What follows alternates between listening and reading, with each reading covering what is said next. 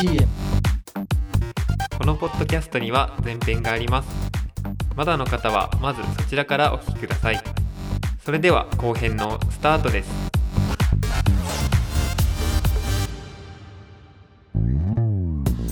はいというわけで、えー、3曲聴きまして改めて今回荒川健太郎スゲストで、えー後半戦迎えます。よろしくお願いします、であのさっきチョイスしてもらった3曲ですね、えー、一戸君がニール・ヤングでレインボー・オブ・カラーズ、えー土田君がディジーでヘビー。えーそしてはしあ楠本君が、えー、1986オメガトライブで君は1000%ですけども なかなかバラエティに富んだ選曲になりましたね、そうですね。ええまあまあ一個ずついきましょうか。一戸君ニール・ヤング、レインボー・オブ・カラーズ。これはどういう理由で、あの新風なんですけどうんね、うんあのもうさもうザ・ニール・ヤングっていう三拍子の感じなんで、そうね。あの声がうん。うん全然変わんない。はでもういい年じゃないですか、い。あの年でこういう歌を変わらず歌ってるっていうん。うん。う希望ですよね、歌い手からなるほどね。だから歌い手してんだね、そうでも一戸君も声はそんなに変わんないっすよね。自分ではかりなり変わった気がするんですけど、ね、あそうなんだ。うん。メンバー的にはどうなんですか？やっぱ変わったってわかる？基本は変わってないけどちょっと大人にはなってるよね。うん。うん。うん。前よりもこう生命力に満ちたっていうか。ああでもすっごいわかる。うん。それは。なんかちょっとこう太くなったっていうよりかはなんうん。か生命力が強くなった感じ、なんか嬉しいな。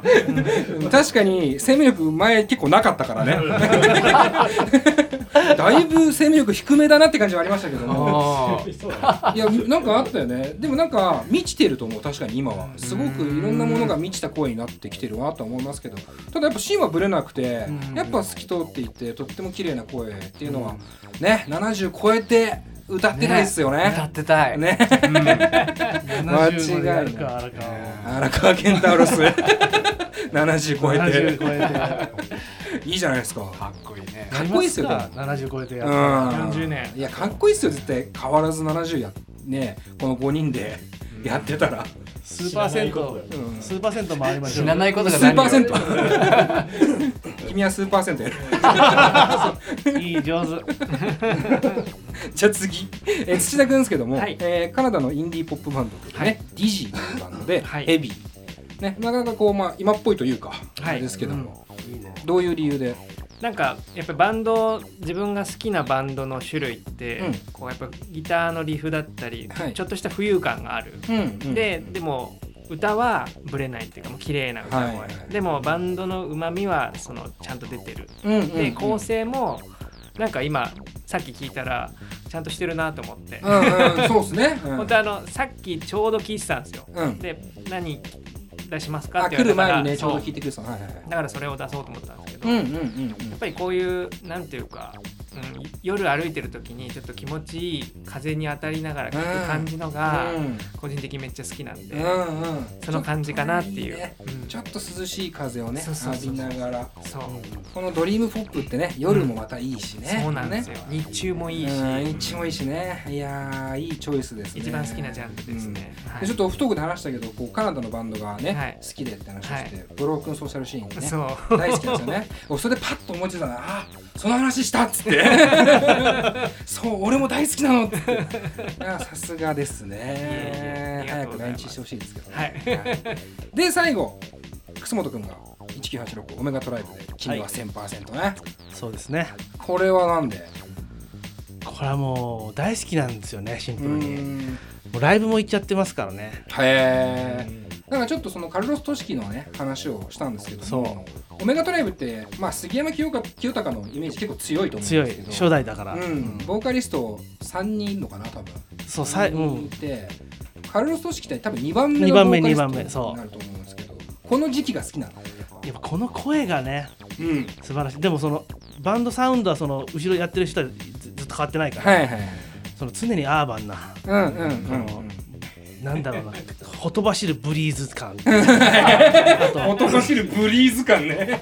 空を切り取る摩天楼感。はいはいはいはいはいあとその今一番来るのはやっぱそのサマー感。うんうんうん。うん結構アラケンとも共通してる部分あるんじゃないですか？嬉しいですねそれはうねん。うん。それこそ作曲とかでも、まあ、この時期というか、まあ、オメガトライブなんかもかなり緻密に曲の構成がされてるからされてる。そういう意味でも参考にもなる。参考になる。の、うん。その自分がやれないようなコード進行をこうやってるから、うん。参考になりますね。はいはいはいはい。ライブに行った時もすごい2回行ったんですよ。うん。1回目行った時はなんだっけなあのブルーノート的なコットンクラブかコットンクラブ。コットンクラブに行ってややってて、その時にそのみみんな来てる人がおばちゃんとか、うんはいはい。まあまあ全然年齢でお男でこれぐらい若いやつい。ない。はいはいはいはいそう。最年少だったと思う。あ知らないおばちゃんに話しかけて「あのいつからのファンですか?」って。言っあいつからだったの。てその人たちはもう現役からよみた。いなつばものだ。そう。で僕がねあのねあのむせびなくサックスとのこのか絡み合う声がいいですよねとか言ったらね ちょっとそんなことまでちょっとこの人やばいやつみたいな。そこまで言ってないからみたいな。私たちみたいな。そんな話してたかしら今みたいな。でも多分さその当時の女の人からすればアイドル的なねこうねカルロス・トシキみたいなこうキャーっていう感じでは多分あったから。でも今もねそうでしたよ。やっぱそうなんだね。この時期のねおじさんおばさん強いっすよね。強い。いまだに。うん。やっぱバブルを乗り越えてというか。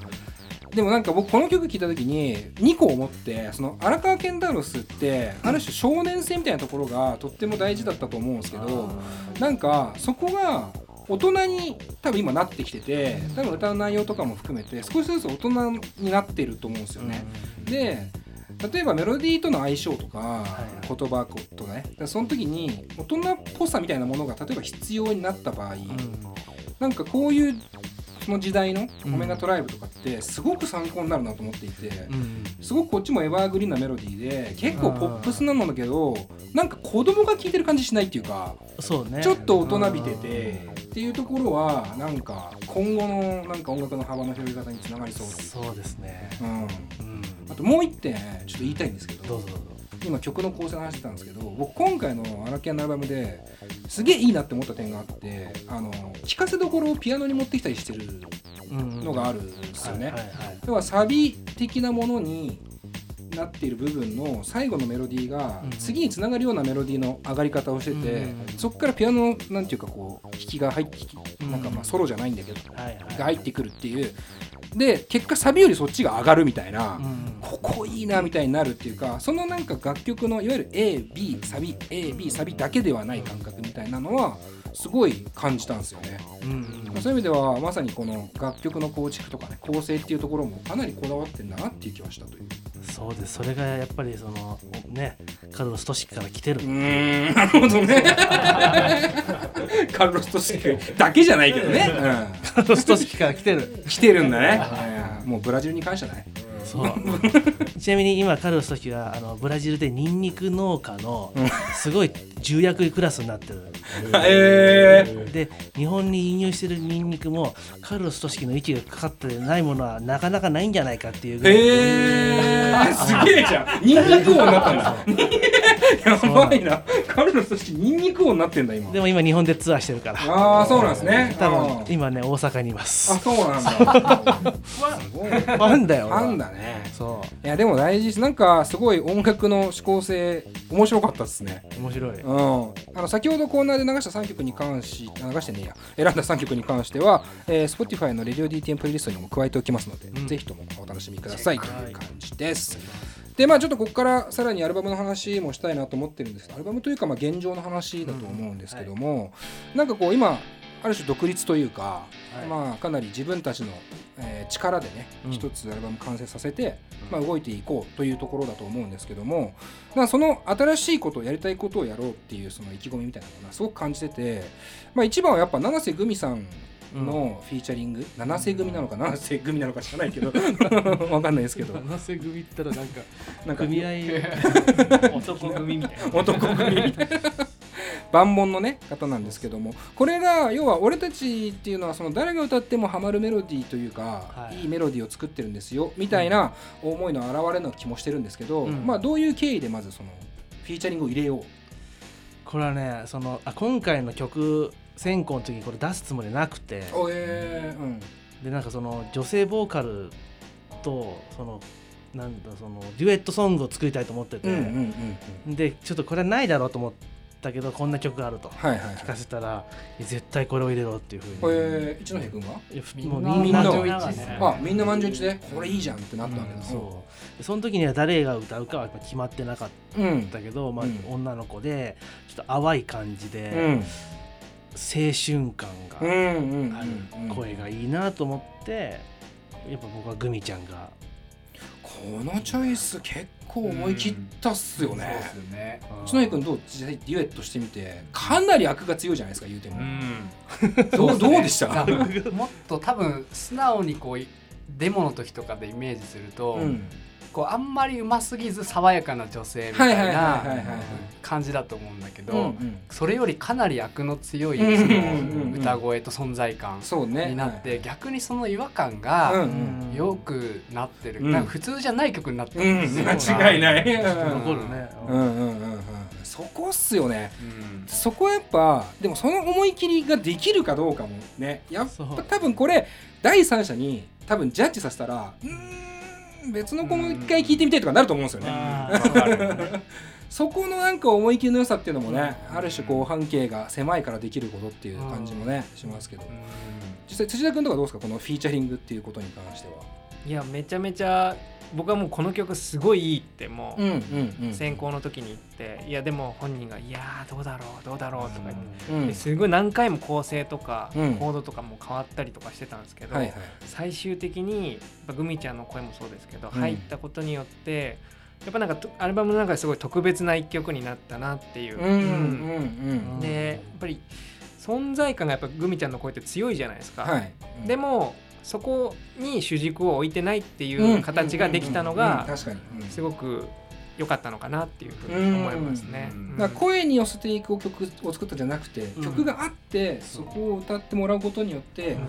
とても良い違和感が出てるというか、あくまでもそのなんていうかちょっと失礼かもしれないですけどグミちゃんを主主役じゃなくて、うん。まあ、曲のパーツとしてうん。必要な部分としてうん。ちゃんと入ってもらってるっていうのがうん。なんか曲曲になってるなっていうのまあ、は、すごくまっとうなフィーチャリングではありますよね、その流れとしてはね、うんそこにこのチョイスってめちゃくちゃおもろいなと思うんですけど、うんなんかこの曲の幅自体も、まあ、この曲もそうだし、うあの他の曲もなんかこうバンドっぽくないサウンドメイクうんみたいなことも結構してると思うんはいですけど、その曲の幅っていうのはなんかあるんですか？こういう要は未来を見据えてこういう方向の曲も作っていきたいとかもあるんですか、うーんそれはね正直よく考えてなくて、うん。まあ、基本はそのポップスうんだとは思うんだけど、はいまあ、ちょっと打ち込みの曲だったりとか、なんだこれが足りないから作ろうとかじゃなくて、まあ、その時に作ったらアレンジがそうなったぐらいのもので、うんだから何でもいいんじゃないかなもと思うし、この前も言ったけどその演歌もできるだろうなと思うからこれからもなんかそういうやったことないような曲をやっていくのも面白い、まあ、その主軸でメメロディーが良くて、うん。あの歌物のポップスっていうのはありつつ、うん。演歌も行ったりとか、うん。楽しいんじゃないかなって今は思ってますけどね。うん。なんかすごいあれですね。荒川ケンタウロスっていう一つのなんていうか家があって、まあ、歌手がいてという感じもするんですけども、うん。まあ、そこに曲を提供していくみたいなうん。感覚に近いですよね。そうかもしれないね。なんかアイドルとも言えるというか。このバンドでこれ歌ったら面白いんじゃない？これ歌ったら面白いんじゃない？っていうなんかすごく提案的に曲を提供してるような気がする。NG があんまりないっていうかその、うん。発信基地みたいなもんもんじゃないかなと、はいはいっていう媒体でうん。いろんな曲をやっていくっていう。うんうんうんうんうん実際じゃあこう10年間もやってきたけどそれこそまあなかなか難しいけど今後10年とか考えてるんですか？ビジョン。今後10年？もっと目の前のことでもいいんですけどね。これやりてえなとかこれ次かなみたいああそうですね。あそうだ。我々ねあの国分寺観光大使になっちゃったんですよ。なえ？山口出身じゃん。そはうけ結成が大学もそうだけど、うん。結成の地が国分寺。いへえ。なるほど荒川区もうモスバーガーだったんだけど。やばいねそうそこで初めて会って、まあ、大学もそこにあったし、はいはいはい。でそこでスタジオも入ってたし、うん。で国分寺まあ縁があったそう縁があったんだろうな。それで、まあ、なんか国分寺でカバーみたいなのやっててああなるほど。名所をはい巡るみたいな、はいはいはいそういうのやってたらね国分寺市に認めていただいて。ありがとうごすげえとこに認められたな。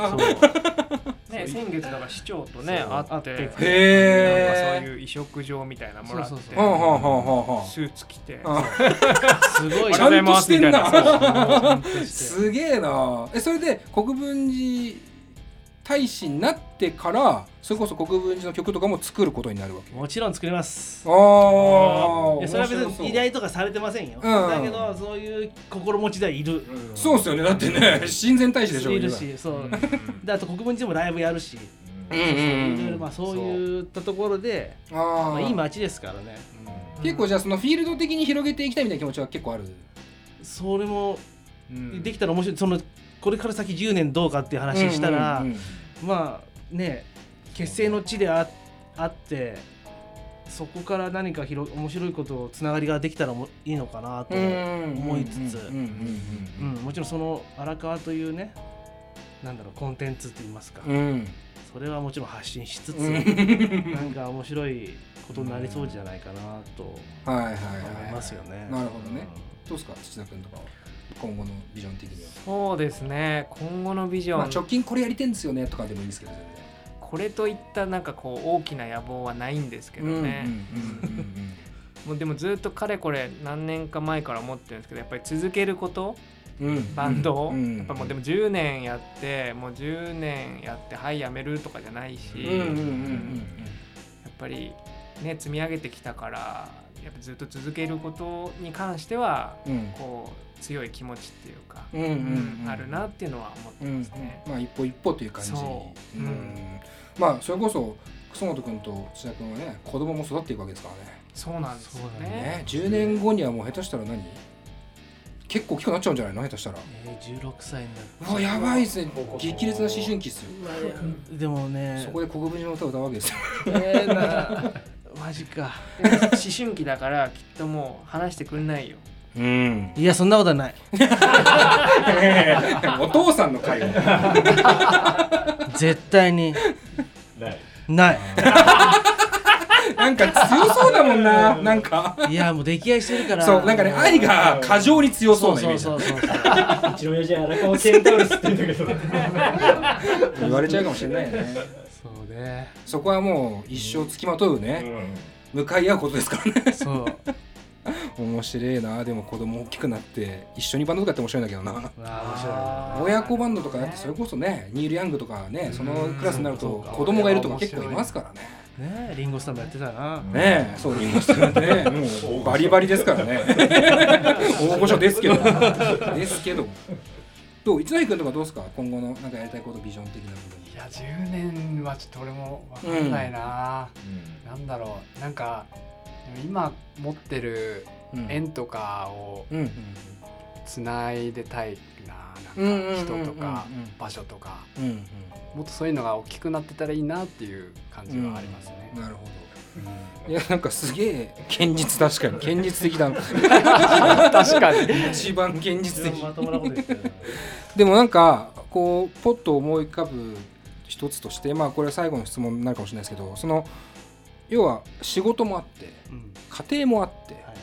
それでも音楽をやってるわけじゃないですか、うん。でましてや70超えても歌ってたいしっていうなんかあるじゃないですか。気持ちはね、それがなんか一番はどっから来てるのかなっていうのもありますね。なぜそんなに音楽をやっぱり続けたいのかなっていうか。うん。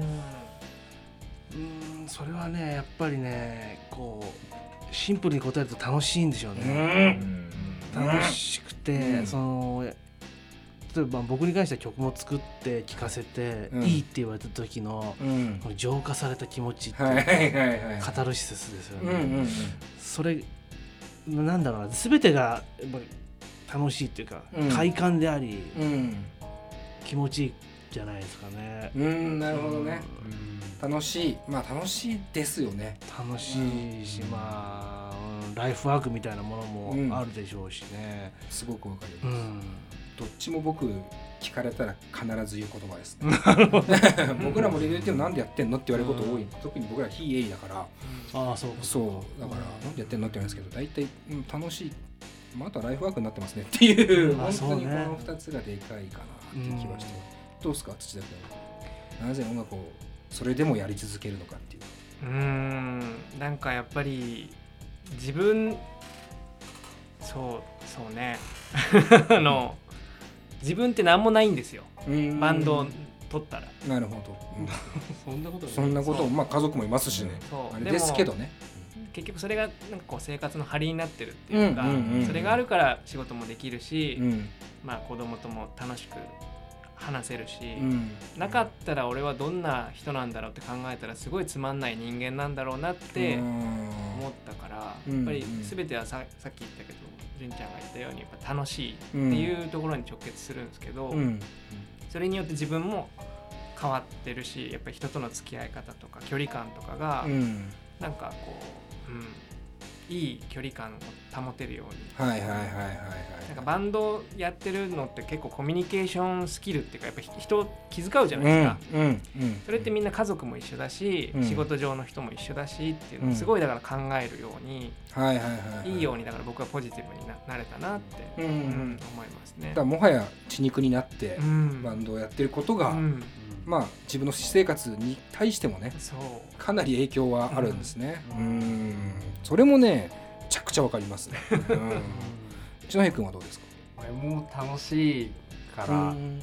あと聞いてくれる人がいるから、うん。うん。うん、2つかな。うん、いやなんかね僕本当にすごいいいと思う。なんか僕もやっぱねいろいろ言われることもあるんですけど結局楽しいって言えるかどうかが多分いいものを自分たちがいいと思って出してるかっていうところと、俺結構直結してると思ってて、うん、なんか別になんか誰かが例えばねちょっと話あったけど最終ジャッジの人が別にいて、そこでんって思ってリリースしたものに対して楽しさがないかってそうじゃないと思うんですけど、でもやっぱりね自分たちのジャッジでこれだって思うことを世に出すっていうのはものすごく楽しいし、なんか自分自身人間としての張り合いまさに張りになるなっていう感じがして、うん、今その段階に荒研が来てることがすごく嬉しいし、うん、なんかそうなったらもう今後好きなようにやってほしいなっていうか、すごい思ってるので、なんか期待をしてます。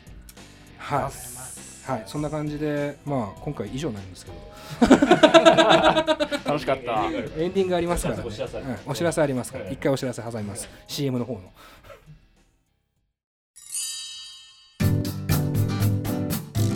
在レディオ DTM では番組で流す CM スポットの枠を販売しております。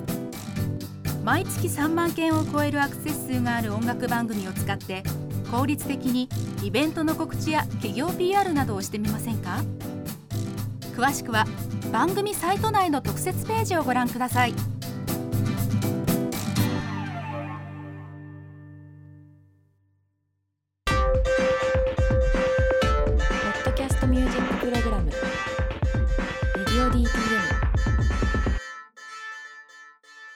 というわけで、ここからはですね、ちょっと告知のコーナーになります。はい。えー、改めてですけど、僕の方から告知があるとするならば、7月17日リリースのサードアルバム、情熱の船、情熱の船、こちらが発売中でございます。はい、全11曲入りですね。あのー、僕何度も聞いてますけども、本当にね、幅は異常に広がったなって感じがします。で、プラスでそこになんかやっぱり、芯となるね、あのものっていうのは感じざるを得ないしなんかそこの昔からのアラケンファンも今後音楽性を広げたい幅を広げたい人もねあのこれ1枚聞くと結構いろんな音楽の要素が入ってると思うのであのぜひとも皆さん通して聴いてほしいなと思います。はい、そして、えー、ライブもあるということでそちらの方は告知お願いします。はい、えっと10月の14日月曜祝日、うん、高田の馬場で対バンライブあります。はい、あと11月の30日土曜日、うんえー、国分寺市泉ホールで。出ました国分寺。国分寺バンド初のホールワンマンライブ。ホールワンマン、ね、ありますんで。かっけえな。それは何？いつも通りの編成でやれる感じなんですか？そうですね。バンドもがっつりバンドです、あもうだがっつり音出せるホール、あそうそうそうそう。なんだ。面白そうですねホールワンも楽しみ。だいぶ反響も違うだろうし音の反響もね、違うだろうし。国分寺でやるのはやっぱねそこの自覚が。ありますよ。あるんですね。盛り上げようと。楽しそう、ちなみにライブに関して僕も結構ごめんなさい長年見れてないと思うんですけどもなんかどうですか？ライブと音源っていう意味では、何かその重きの入れ方は違うところあったりするんですか？ありますね。ライブはもう全然アレンジを変えていってるんで、おおそうなんだ。そうそのその都度思いついたことをやってますんでへスタジオで。あなるほど。でそれで詰めていって今回このアレンジでいこうと、うん、っていうのをやってるから、まあ、僕の理想ライブも全然違うアレンジが来て楽しめるっていう、うん、なるほど、うんうん、のが理想的なバンドかなと。すごい楽しそうですね。なんか音源を聞いた時にさっきあの一ノ戸君の歌声のねある種こう熱みたいなものとか満ちている感じとかっていうのが少し増したなっていうのはあったんですけど多分フィジカル的にこう目撃した方がそう。ねおそらくその力強さみたいなのもより強く伝わるんだろうなっていう感じがするから、じゃ僕もこのね30日はちょっと行きたいなと思ってますのでぜひ来てください、ね、皆さんもぜひとも見に行ってほしいなと思います、はい。そんな感じで終了でございます。あっという間でした、はい、あ面白かった。いかがでしたか久々のレディオ T っていうのは。いや8年ぶりだとは。嬉しいね8年ぶりって言えるのが、ね、なんかお互いやり続けて。うん、うん、本当にそう以上。次またじゃあ8年後。そうですね。8年後なの？もうちょっと早く呼んでくれよ。生きてっかな まず。子供いくつになった？子供いくつになった？そんな話ばっかしてんの？お前。らなっちゃうかもしれないけど。なんかでも8年後の荒木はもはや想像できないぐらいですけどもなんか音楽的にねもうめちゃくちゃ広がって別のバンドになってるかもしれないからね,、ね。ビジュアル系やってるかもしれない。ビジュアル系やってるかもしれない、うん、もうブラジル行ってるかもしれないしね。そう。カルロス・トシキ追ってるかもしれないからね。そう。いう意味ではなんかこう本当に楽しみだしなんかこうアラケンの今日話して思ったのはやっぱ魅力っていうのはずっと持ってるんだけど、うん、なんか今やっと発見できるっていう余白みたいなものができてる気がしてて、うん、なんかこう毎回毎回聞いてあこの音まさにねアレンジとかもそうですけど、うん、この音入れてんだとか、うん、そういうこの辺の発見も今後まだできるバンドだなってすごく思うので、うん、まあ、今からでも遅くないから荒川健太郎ですねたくさん聴いてほしいなっていう感じがしました。はい、はい。というわけで、えー、今回のゲストですね8年ぶりでした荒川ケンタウロスの皆さんでした。どうもありがとうございます。ありがとうございます。podcast music program Radio DTM はいお疲れ様でした。荒研荒荒研。うん。病気かな？荒川ケンタウロスね。えー、よかったですね。あのなんか本当久々に会ったんですけどいやなんかいろんなものの真理が見えてきた気がした。なんかこうやっぱ続けることみたいなテーマなん仕事と音楽の両立とかその要は音楽でどうなりたいかみたいなことってまあいわゆるあるあるな質問だと思うんですよ。で僕らもされるっていう意味では例外ではなくてそういう質問されるんですよね。なんでラジオ続けてるの？仕事と両立。ね。っていう感じなんだけど本当にうんすがすがしかったなと思います。なんかそこに横島な野心はないしでもしっかりと情熱を持った野心はあるしでも情熱はあるけどもただ生き急いでるわけでもないしその平熱状態を保ちながら良いものを作るっていうすごく研ぎ澄まされた状態のようにも見えてきててなんか今の荒川ケンタウロスっていうのはおそらくすごくいい状況なんだなっていうのはもう声と表情からそして話の内容から見えてくるなっていう感じは特にしましたね。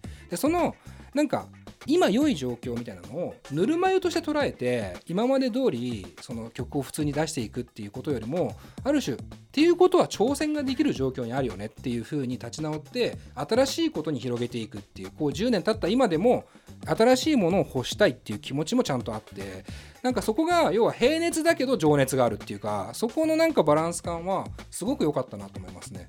あとはやっぱり鳩がすげえなっていうところありますよね。鳩呼びてえな。前来てるよね。前来てくれてるよね鳩をね。鳩じゃなかったそう鳩じゃなかった。人間だ 人人だったんだよ。本当に鳩になっちゃった。本当に鳩になっちゃってたらすげえ面白い。売れるキーボードに鳩乗ってるでしょ。売れるよ。で弾くんでしょキーボード。で歌詞書くんでしょ。やばいよね鳩その鳩で売れるけどね。人間だと思うんだけども。あの気になりましたけども。まあだから今後の要はソングライティングとか可能性みたいなものが10年やってきたことで広がるっていうのはとてもいい状態だなっていうのは思ったので僕らもある種それはちゃんと受け止めてあのぬるまにね浸からずにね新しいことに挑戦してしていきたいなっていう感じはしましたね。まあそれもあってちょっと今日また知らない人がいるんですけど横に 先週はなんか大木くんっていう先々週か大木くんっていうね岩橋君の友達がいて、はい。大っつって思いましたけども。最高にあのあいつこそ情熱の塊みたいなやつでしたけども。まさかの。帰り道に「ラブ人間ならもう買います」ってめっちゃ言ってたから。ね感動しちゃいましたよマジで。買わざるを得ないとか言ってた。俺東京に引っ越してきて仕事変えてこのスタッフになりますって言ってたからね。お断りしたけど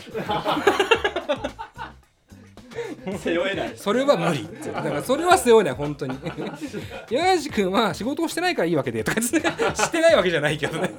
山梨君ある種ね自由業だから今やれてるけどさすがにねなかなか無理よ。まあ横にいる知らない人も多分自由業なんだけど。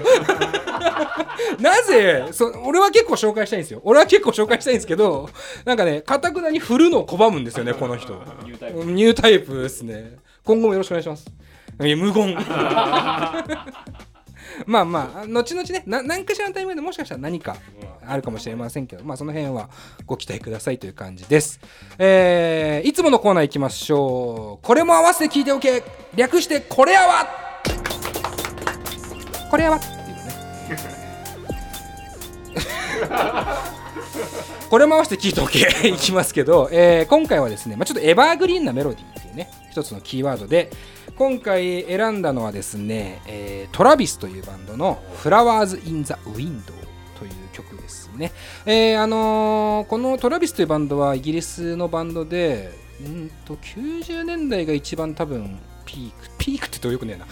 ピーク過ぎたじじいみたいになっちゃうけど80年代後半か90年代初頭ぐらいからやっているまあ本当にスタンダードな、まあ、ポップスロックを鳴らすバンドで、まあ、何よりその今日結構キーワードになった歌声の透明さ透き通った透明さとか、まあ、メロディーのエバーグリーンな感じとか、まあ、あとはやっぱその変なことをするわけじゃないんだけどちゃんとその革新的なものを求めてるっていう曲の幅広さとかっていうのはすごく共通してるなと思ったのでぜひとも聴いてほしいなと思います、えー、トラビスの Flowers in the Window というのをご紹介いたしました。よかったら聴いてほしいなと思います、えー、この楽曲に関しても Spotify の Radio DTM プレイリストに加えておきますのでぜひポッドキャストと合わせてお楽しみください、はい、という感じです。